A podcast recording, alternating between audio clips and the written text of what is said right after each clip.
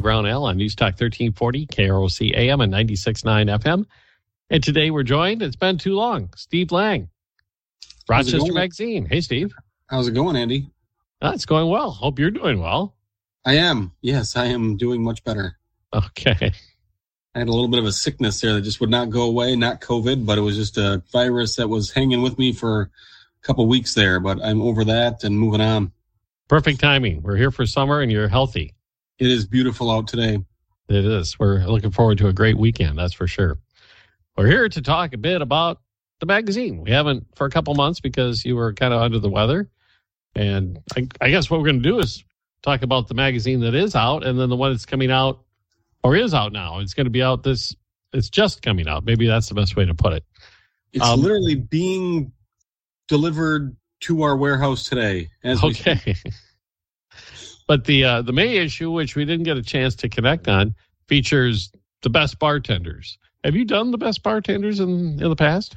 It's probably been a decade since we did. So I know we've okay. done it previously, but I think actually it was like in 2014 was the last time we did best bartenders. But that's always a fun one because you know they're there are people that have a very strong following. I mean, there are people who really love specific bartenders, the way they make drinks, the way they treat customers, and that really comes out in the voting that we do for the best restaurants. And this is a spin-off of that voting. But it's just really cool to see the number of people who really back certain bartenders in town wherever they go. So a lot of these guys move and women move from from bar to bar and they still have a following. It's really kind of a cool cult of bartender followers bartender groupies. Yeah, exactly. Bartendies. So, so, is there any commonality that is it the way I mean, a drink's a drink, right? Or is it they make their drinks that much better than uh, another person or is it their personalities? I think it's the personality. I think yeah. the drinks are absolutely secondary. You've dealt with good and bad service and very little service when you think about it is really as intimate as one on one with a bartender, right? If you're sitting at the bar by yourself or with one or two other people, that's as close and as often as you're going to run into a server. And I think people that spend a lot of time at bars and getting drinks, I mean, really do really do find a rapport with certain bartenders. So no, I definitely think it's a personality. And actually it's really cool because we've got full page photos of each of the bartenders and their personalities really come through in the photos. So just a really cool look at a group that sometimes gets overlooked. Yeah, it's a, and I imagine it's it's a kind of a career that you could uh, make some pretty good money if you uh, were on top of it with you know just the tips part of it. And not only that, it's a career. And we did do this story a long time ago, but it's one of those careers where you are as close to a psychiatrist as a lot of people get, right? I mean, people people who cut hair, people who serve drinks. Think those people, you know, deal with a lot of issues on a regular basis, especially, and that is one thing that was common, especially in a place like Mayo Clinic, right? Where you've got someone who's, who's at Mayo for, for treatment or spouse is at Mayo or kid is at Mayo and they're going to go out and get a drink and they want to unload on someone.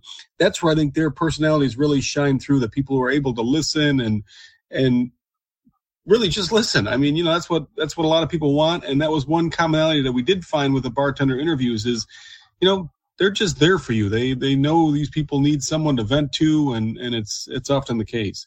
Now, when you describe it that way, they're not paid well enough. So actually, I just thought of this as we're talking about this, but with our all of our kids, I found out the gender, and my wife didn't. Right, so the doctor would tell me what the gender was going to be of the kid. My wife didn't want to know. I was badgered by my mother in law, my sister in law, who were dying to find out what the gender of the kid was, especially our first. And I didn't tell anybody, except I told a bartender at one bar. I was waiting at a bar for a buddy.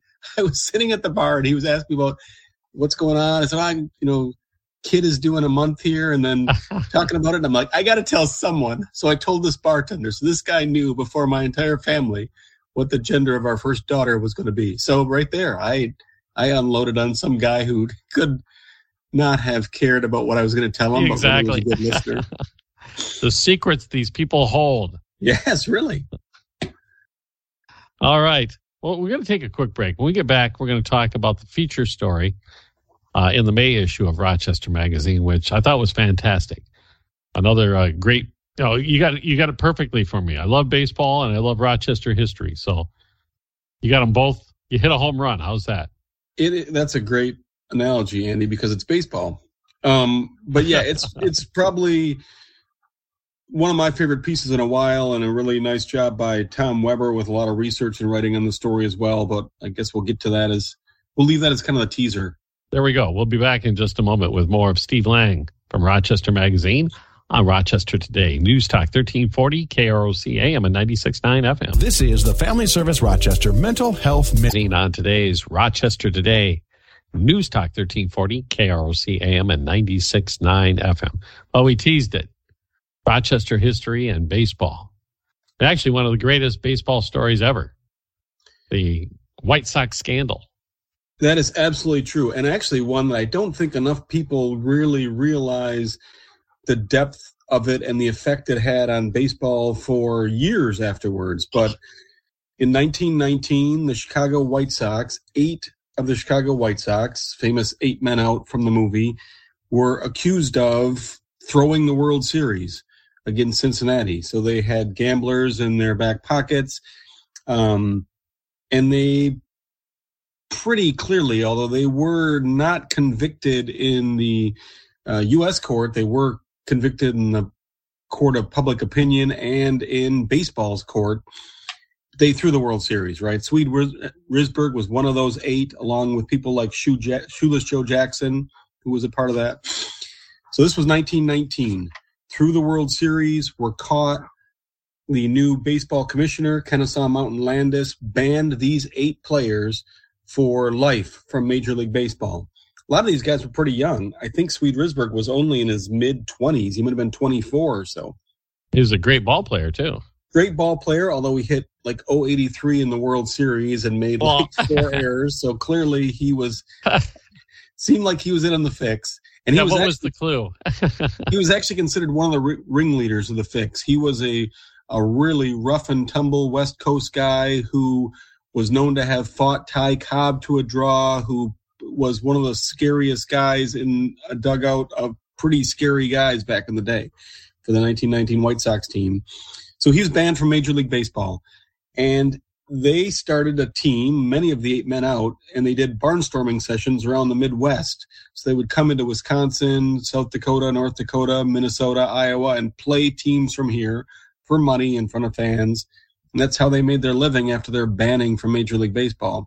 Swede Risberg was one of these players, and he came to Rochester. They he met a woman here, and they ended up getting married, and he ended up starting a dairy farm in Rochester, just outside of Rochester. So for three seasons, I believe, 24, 25, 26, he played on one of two teams, the Rochester Aces and the Rochester White Sox, ironically, here, and started a life here. So just a really amazing story of a very popular major league ball player who just a few years after his banishment from major league baseball started a life here had a couple kids here um, worked the farm here and continued to play baseball in this area and at the time i don't think uh, those who don't follow history or even baseball history that well baseball was huge especially in this part of the world it was not uncommon to have thousands of people go to a local baseball game that would not have been, you know, major league baseball. Let's put it that way, more regional ball. It was just such a popular spectator sport and activity at the time. And, you know, it remains popular, but nowhere near uh, what it was at that time. So this was a big deal when a guy like Risberg came to play to Rochester, play in Rochester.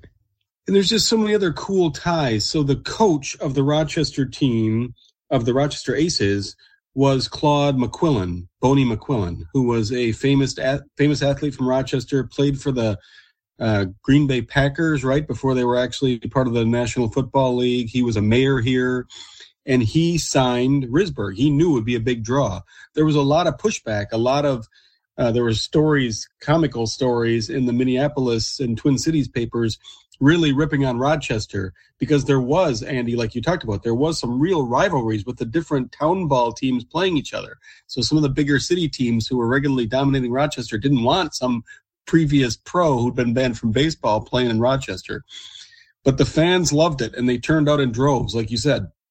Tom Weber, he and I co-wrote the story. He opens it up with a, a story in 1925 with 2,000 people at Mayo Field to watch Risberg and the Mayo, you know, the Rochester Aces play a game. So, yeah, you talk about popularity. This was like in October of 1925, and there's 2,000 people at Mayo Field watching a town ball game. He must have been big man on campus, you know. If you think about it here in town, he must have been a big deal. So he was a shortstop in the major leagues, a very good defensive player, not much of a hitter, but a, a really good defensive player. And he ended up pitching when he came to Rochester. And his stats for those seasons with Rochester, and I'm trying to find him here, are just are stunning. He went for 20 in the 1923 season, he went 20 and 5. This is a guy who played infield in the major leagues and pitched in Rochester. He went 20 and 5 with 200 plus strikeouts as a pitcher. And this was a guy who hit 205 in the majors, hit 382 in his Rochester season, and a lot of home runs. And that was his stat line through all of his three or so seasons in Rochester with the you know 20 wins, 200 strikeouts, and hitting 350 or so.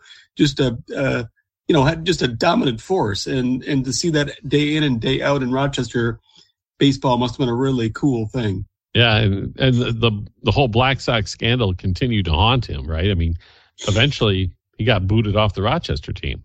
So it was almost it was interesting because they had to find leagues who didn't adhere to the Major League Baseball banishment. So at the time, I think it was the Southern Minnesota League that the Rochester Aces were in. They did not adhere to that rule. Then in 1926, partway through the season, again, lots of politics, right, Andy? Because there were a lot of people from the cities and other teams in the Southern Minnesota League saying, nope, we need to follow baseball's banishment rule because one guy from those eight happened to be playing here. He brought in a ringer. Yeah, exactly. And so in 1926, they did change the rule, and Risberg was no longer allowed to play here. He was really bummed. He had a farm here. He'd invested in an auto company here.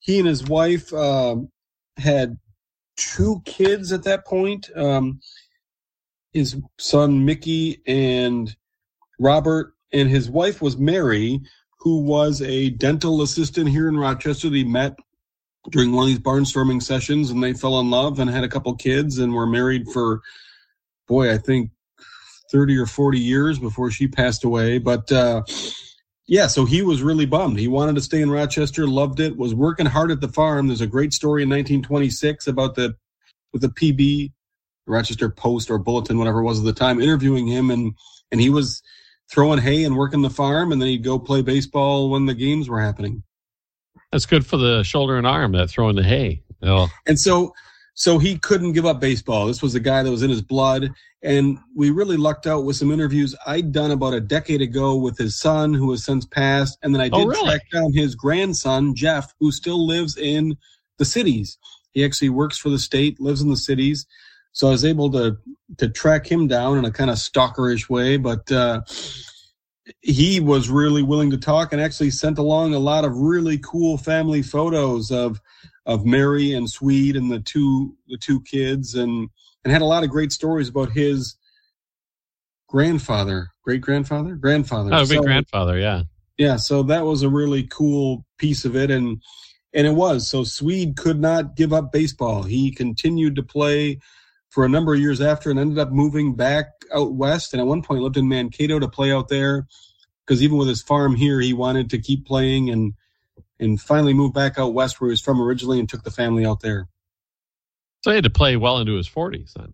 He did. And then he actually, this is kind of an interesting side note that we didn't get a chance to include in the story space wise, but he had been, and this might be a story that was a little bit embellished by Swede himself, but he was he was definitely spiked a couple times very hard back in the day, which was really common. Metal spikes, guys like Ty Cobb were sliding hard and feet first and, you know, feet thigh high, trying to really jam you up.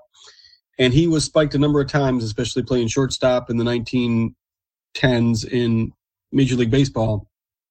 And he ended up losing one of his legs at one point later in life and then worked to become a I think he bought a bar, a saloon. He went from being a bartender to a saloon owner in out west, but he had lost a leg and he claimed it was from the infections he'd suffered from the spikings Oh, he'd, wow. he'd received back in the 1918 season.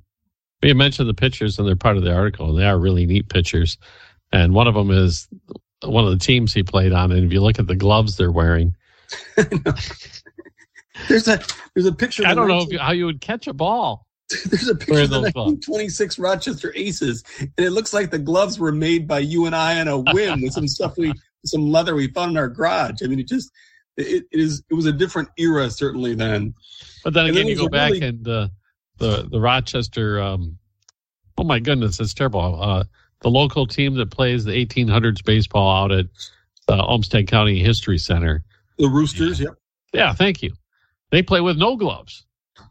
Yes, so it was, and you talk about baseball being in its heyday. A lot of that was attributed to those kinds of changes, right? So around 1908, 1910, the equipment started getting much better. Players like Ty Cobb were really taking over. They were starting to play in a more organized way. And by 1919, baseball was really a not necessarily a relatively young sport. The National League had been around for what 30 years at that point, but it was like you said, it was it was hardcore Americana. Exactly. And the other neat part of this story I really like is kind of the the Rochester connections to the Black Sox. Um, you have this obvious connection where you had one of the you know disgraced players living in our community for quite a few years, but you also had Archibald Graham, whose connection was the whole Field of Dreams movie with um, Shoeless Joe Jackson. And Archibald Graham, of course, his resting place is here in Rochester. Yep, Moonlight Graham from from Field of Dreams. Great story about a, a major league player who, right, he was in a game defensively, didn't get a chance to bat, Right. and then gave that up to he didn't want to go back to the minors, and so no, I want to be a doctor, and became a a very famous pediatrician in the Duluth area up north in in Rochester, and again met a, a Rochester woman and ended up being spent a lot of time here and getting buried here. And I don't want to give too much away, but I'm actually working on another story of a big baseball tie that I kind of ran across haphazardly that um, I'll hope to have for you pretty soon here with a, a real tie to a, a 1920s powerhouse baseball team. Oh, fantastic. Well, from you know this story and then the Archibald Graham story, Doc Graham, you'd think that somewhere along the line these baseball tours that go on all over the place in the country because baseball fanatics do this sort of thing. They hop in tour buses and they vacation like you would vacation. Let's put it that way, except for it's all baseball stuff. That they would And include honestly- Rochester as one of their stops because of this. And honestly, I know the Archibald Graham gravesite gets a decent amount of traffic. It's not unusual to see baseball sitting on his on his. It's got a flat headstone and baseball cards, that sort of thing. It's just a really cool tribute to a guy who who played baseball but was really known for something much bigger, being uh, you know a famous doctor and and really actually did some stuff to revolutionize uh, the pediatrician world pediatrics and also um, you know was obviously immortalized in Field of Dreams in a That's that'll be very fictional way, but somebody will have to put up a sign down there in Dyersville when they build that new major league park down there.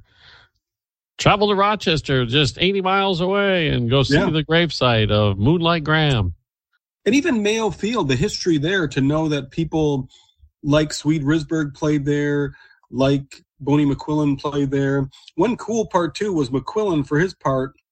Once Risberg had to leave, he realized the draw that these guys had, and he actually reached out to a couple of the other banned eight men out, including Dickie Kerr and Eddie Cicotte, and uh, was unable to sign either one of them to play in Rochester. But he realized, hey, this is a big draw for us, and these guys are really good.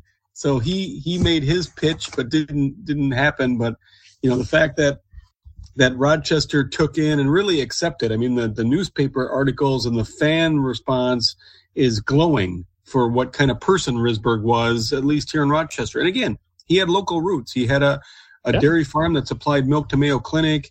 He had um, uh, invested in a local automobile company. He was fairly active in the community. Had two kids that were born here.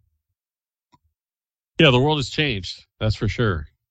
Work on a farm and play ball. especially a guy who had played professional baseball. Yeah. And he was complaining because he wasn't making enough between the farm and um and baseball to do the kinds of things he wanted income wise. But he also said when he was barnstorming, he made more money there than he did playing in the major leagues, which is a big That is, reason that's interesting. Yeah. that he gave for, or his, his teammates gave for taking the payoffs, which were, you know, rumored to be fifteen or twenty thousand dollars. They were promised to throw the World Series, and these were guys who might have made, in Risberg's case, like thirty five hundred dollars a year. Yeah, I can see that would be tempting, but at the same time, considering what happened to them, uh, in hindsight, a 15 grand payout's not worth it. No, it never is, right? And you got a guy like Shoeless Joe Jackson who is still revered in the baseball community because while he definitely knew of the fix, may or may not have taken money in the fix, certainly played very well in the World Series because once he got on the field and he was, you know, the stories there are he was one of the guys saying, "Hey, come on, guys, this is this is not worth any amount of money Yeah. to intentionally lose to a team that is far inferior to us."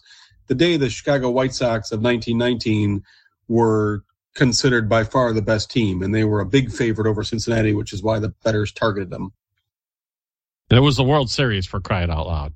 Okay. We do have to take a break for news. Steve Lange is here, Rochester Magazine. One of our, well, hopefully every month we can visit. And we'll be back in just a moment with more Rochester today on News Talk 1340, KROC AM and 96.9 FM. This is the Family Service Rochester Mental Health Minute. Rochester today. On this Friday morning, it's Steve Lange from Rochester Magazine talking about the May issue because we missed him last month. Uh, your Oddchester column in this particular issue. Uh, do you do your kids give you anything for Father's Day for crying out loud? they actually probably embarrassingly because they were grow, you know, brought up that way like a lot of the things they secretly like a lot of the things I pretend they don't like. And I think one of those is family vacations. In fact, this just happened like two nights ago. My oldest daughter, she said there's a Fleetwood Mac cover band playing in one of those city parks in Minneapolis by her. She had won some free stuff through the holiday gas station app and no one else was around. So she's like, I'm going to go, I'm going to walk to Holiday, pick up my free stuff.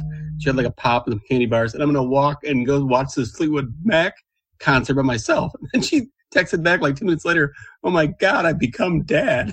yes. Because it was exactly the kind of thing I would do. So yeah, this column Huh. is about family vacations.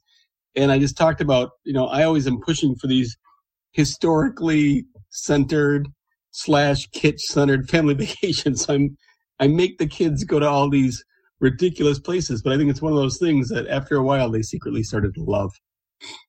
Secretly, they'll never admit it to you. Very secretly. I believe they like them more than they let on. When you're finally on your deathbed, they'll come up. Dad, I actually did enjoy myself on that vacation. Well, because So- even they still love going to the Dells, all the kitschy things I love.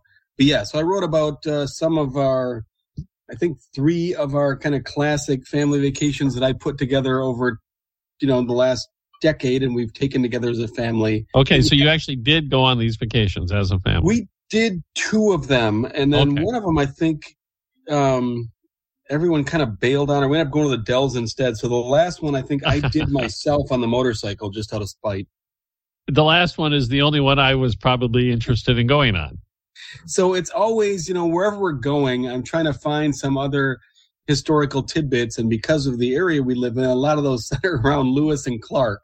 So whenever we're going somewhere, like we're going to driving down the Mississippi, it's like, oh yeah, then once we get to St. Louis, now we can spin off, and that's where Lewis and Clark, you know, started their expedition out west, and we can follow that for the first, you know, 50 miles of that. So I do a lot of that. We do, I do.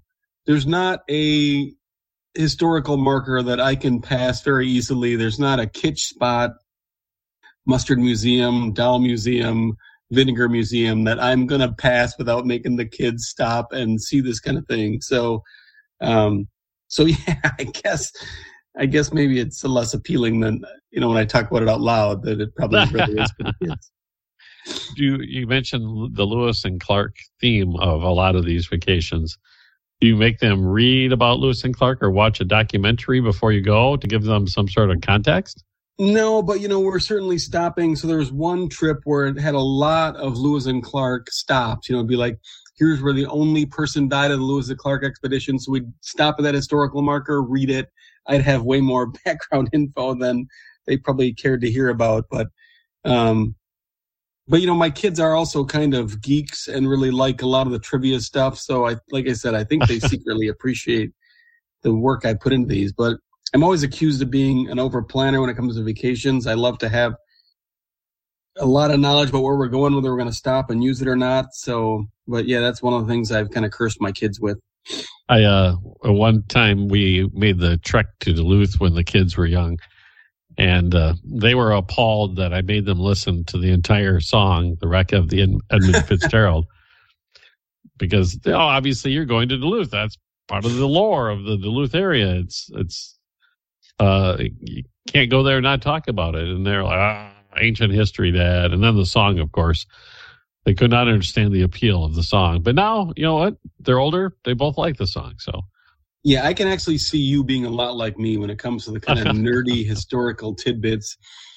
So yeah, in fact, I was a founding member of the Edmund Fitzgerald or the Gordon Lightfoot uh, Society in my high school in Bay City. You, you had a society in your high school. We did. You had to memorize the lyrics. There were a bunch of facts and stats about the Edmund Fitzgerald, and had to know the captain's name, where they left from, what they were carrying.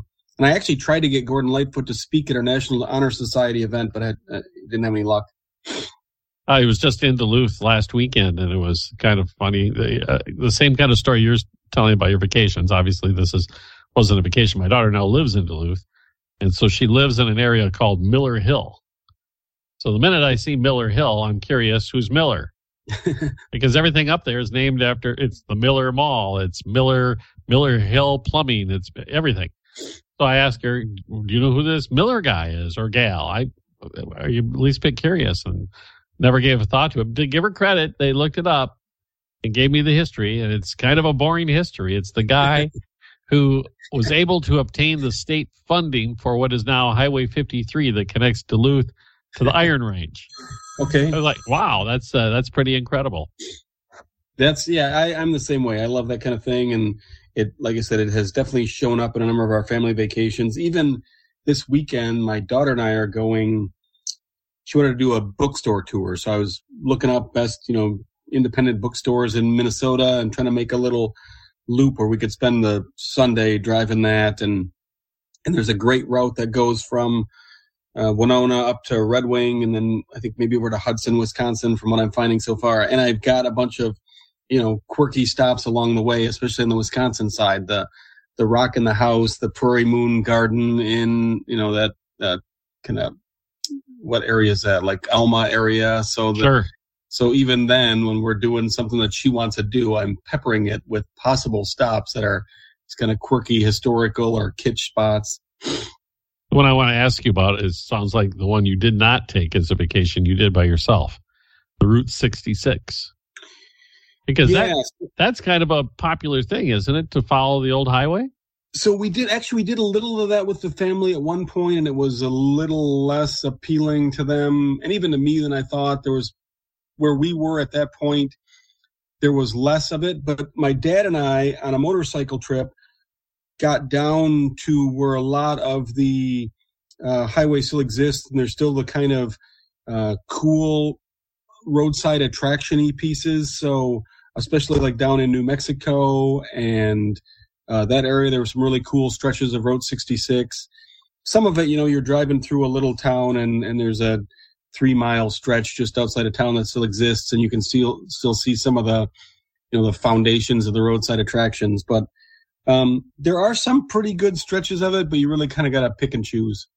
Okay, it's one of those I've thought of doing in the past, but now you've kind of steered me in the other direction. Soured you? Yeah, you know, and yeah. I don't want to be too souring, but I love that kind of stuff, and it just felt like we'd be driving 40 miles to find a two mile stretch that still represented Highway 66, and then the much better spots were in the in the southwest to me, where sure. you could still find the old the feel of the old road, right? It wasn't built up around it with some sign saying, here's what it looked like then. When you're in like uh, the New Mexico area for sure, and there's some stretches, that was way more appealing for me because you could feel like you were on a, you know, a, a highway in the 1940s or 50s or whatever the ha- that heyday would have been for that era. So, for that so you go fly down to Albuquerque and rent a convertible. That's what you're telling me. Yeah, and actually, that is a really cool spot. So There's a lot of really good stuff in that area that I found. You know, we're we're kind of pick and choosing places from Chicago to St. Louis, and those are, in my mind, they were pretty hit and miss. Okay. Enough of the vacation planning with Steve Lange. We'll return in a moment. on Rochester today, on Rochester's News Talk, 1340 KROC AM and 96.9 FM. Ever feel like your insurance company doesn't know you? Magazine on Rochester today. I'm Andy Brownell on News Talk 1340 KROC AM and 96.9 FM. Steve, you mentioned you have the new edition getting sent out as we speak.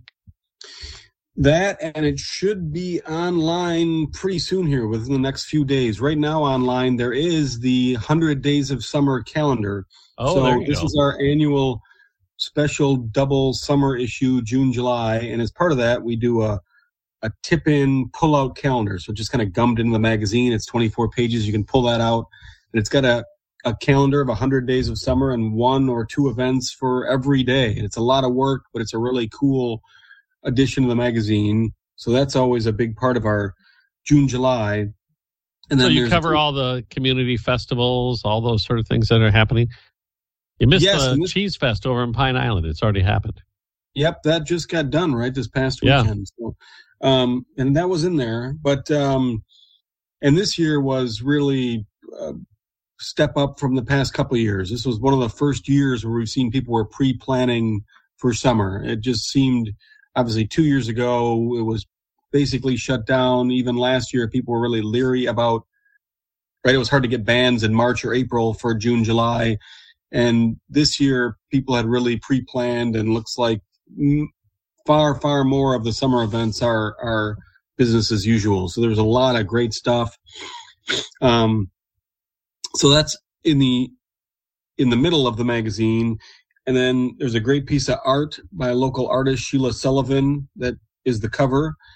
And there's going to be a couple of pieces I think you'll really like, Andy, as far as the historical thing goes. But Pat Ruff, who's a phenomenal sports writer for the Post Bulletin, did a story on Linda Barsness, who was a John Marshall High School high jumper, who still 35 years later has the state high jump, state meet high jump record for girls. And then I did a story on a phenomenal interview with Rod Raver, just a guy who really had a great story and, and told it in a very open way.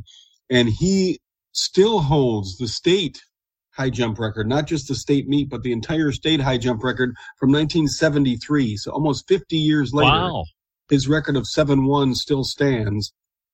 And Rod is a guy who, um, went through a lot after that record. He got in a motorcycle accident, hurt his knee. He was an Olympic hopeful for the 1976 Olympics, was jumping Division One, um, then came back to RCC, set some indoor high jump records, and then got in a motorcycle accident, and his knee was never the same. And it took Rod, admittedly, probably a decade before he was the same. This was a guy who, um, from his own accounts, had put a lot of his uh, personality into his high jumping, and when that was gone, he spiraled into a pretty dark place for almost a decade, and then had a um, uh, divine intervention, literally, that turned his life around. Wow. Just a really cool story, and and like I said, really well told by Rod. So I'm really looking forward to that, which comes out.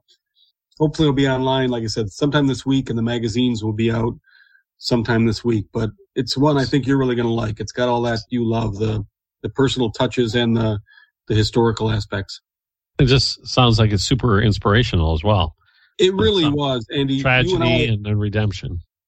you and I have been really lucky, right? Where this is the thing that probably keeps us going at times is when you get to tell someone else's story that has all of those elements where you know, I know after writing the story that people are going to see this and think, I want to change my own life. I mean, it's just one of those stories that, you know, is goosebump inducing and we spent a lot of time Rod and I talking about this, and you know, just had a few of those, you know, teary-eyed moments of him, you know, telling the story and me listening to it, and you know, those are always really uh, amazing to get into print or on air, and this is one of those. I think it'll be. So, I think so- it'll be something that that a lot of people see themselves in in whatever form, and and you know he was very open about how low he was, and and and found the strength to come out of it when a lot of his friends didn't.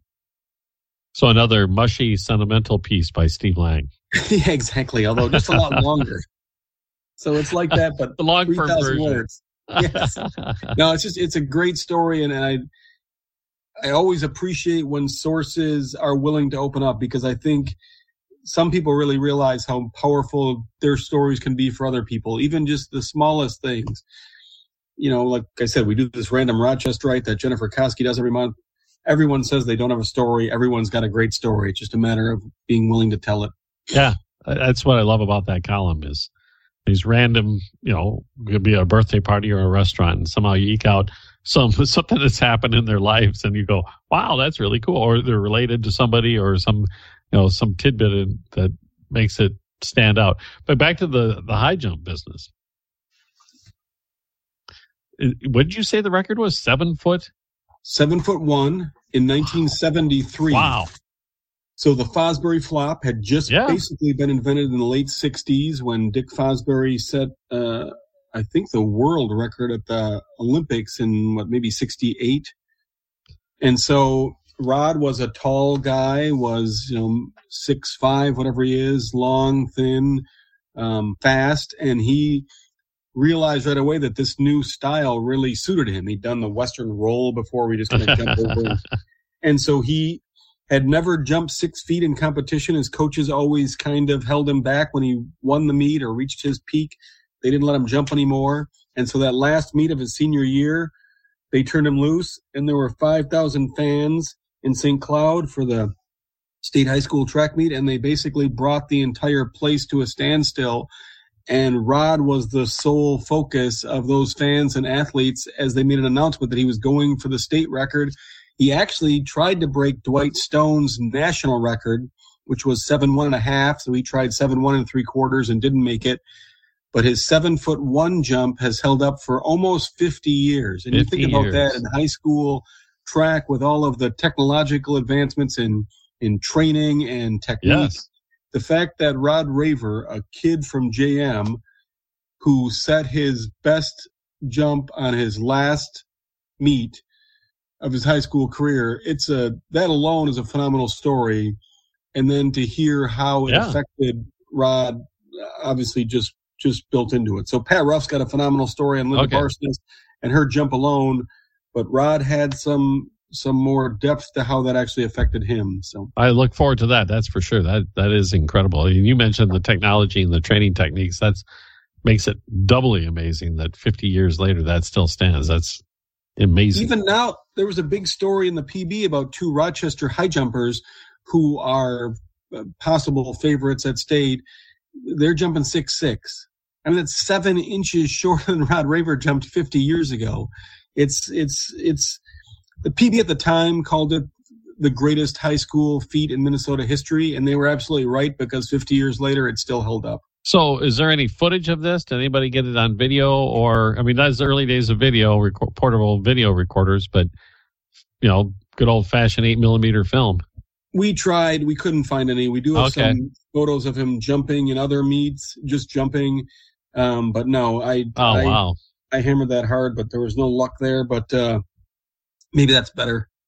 Yeah, you know, it's one, you know, one good thing about the cell phone technology is any event like that is captured on video by hundreds of people, probably. So- Yes, and you know my imagination of what the crowd reaction was like based on reading about it and hearing it is probably you know better than actually if I had to if I were was seeing it on video. So Yeah. um, there's some some beauty about the nostalgia, the fact that we don't have that kind of look at it. and We're relying on on newspaper and and firsthand reports. I agree with you. The older I get, the more nostalgic I get as well. So, not quite as sentimental as Steve Lange, but getting close. No, and, and like I said, I this story really really hit all the buttons for me because it did have that nostalgia and it did have that that human redemption element that I think we all love. Yep. Well, excellent, Steve. We can talk more about that, get more in depth after I get a chance to read it and, and peruse through uh, the newest issue. And I look forward to meeting you again for Rochester hey, thanks, today. Thanks a lot, Andy. It's always really good to hear from you. Yeah, it's great to see and hear you as well. Steve Lange, Rochester Magazine on Rochester Today. News Talk 1340, KROC AM and 96.9 FM. Hi, I'm James Raby for Livia Weight Control Centers. And